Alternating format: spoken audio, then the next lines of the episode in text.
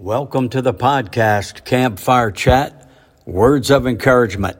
My name is Jimmy Jenkins, and today I want to encourage you to encourage others in their walk. You know, we are all going through different things at different times, so we are to encourage one another in the faith and let God arise and the enemies be scattered. Today we want to talk about the joy of repentance. And I've got a song for you pertaining to joy. And it goes like this The joy of the Lord is my strength. The joy of the Lord is my strength. The joy of the Lord is my strength. The joy of the Lord is my strength. Do you know that's true? That the joy of the Lord is your strength? And there's nothing like the joy of repentance. So we want to talk about that today. We want to talk about in your life a time of refreshing that comes to you as you repent of all of your sins and acknowledge Him in all of your ways that He might continue to direct your path.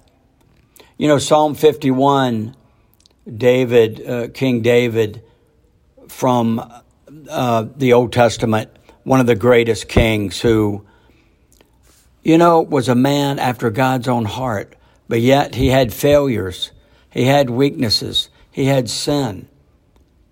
But he still, in all of that, was a man after God's own heart.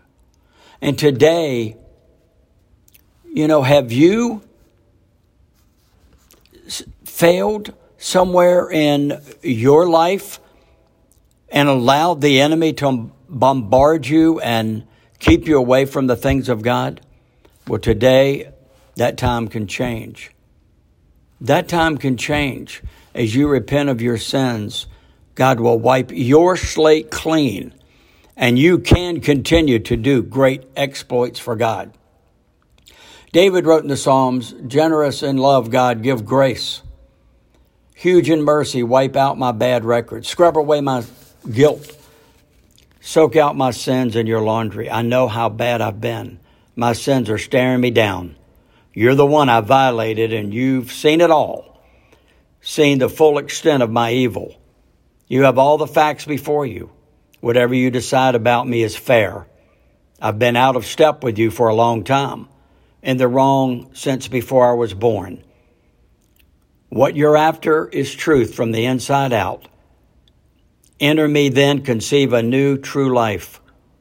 Soak me in the laundry, and I'll come out clean. Scrub me, and I'll have a snow white life. You know, today can be your day to receive the joy of repentance. This can be your day to say, I will turn back from the things that were wrong. I will repent of those things and I will receive the joy of repentance. Well, our time is up, but your time is a time to bring back that joy. Repent and go his way. Be encouraged and pass it on.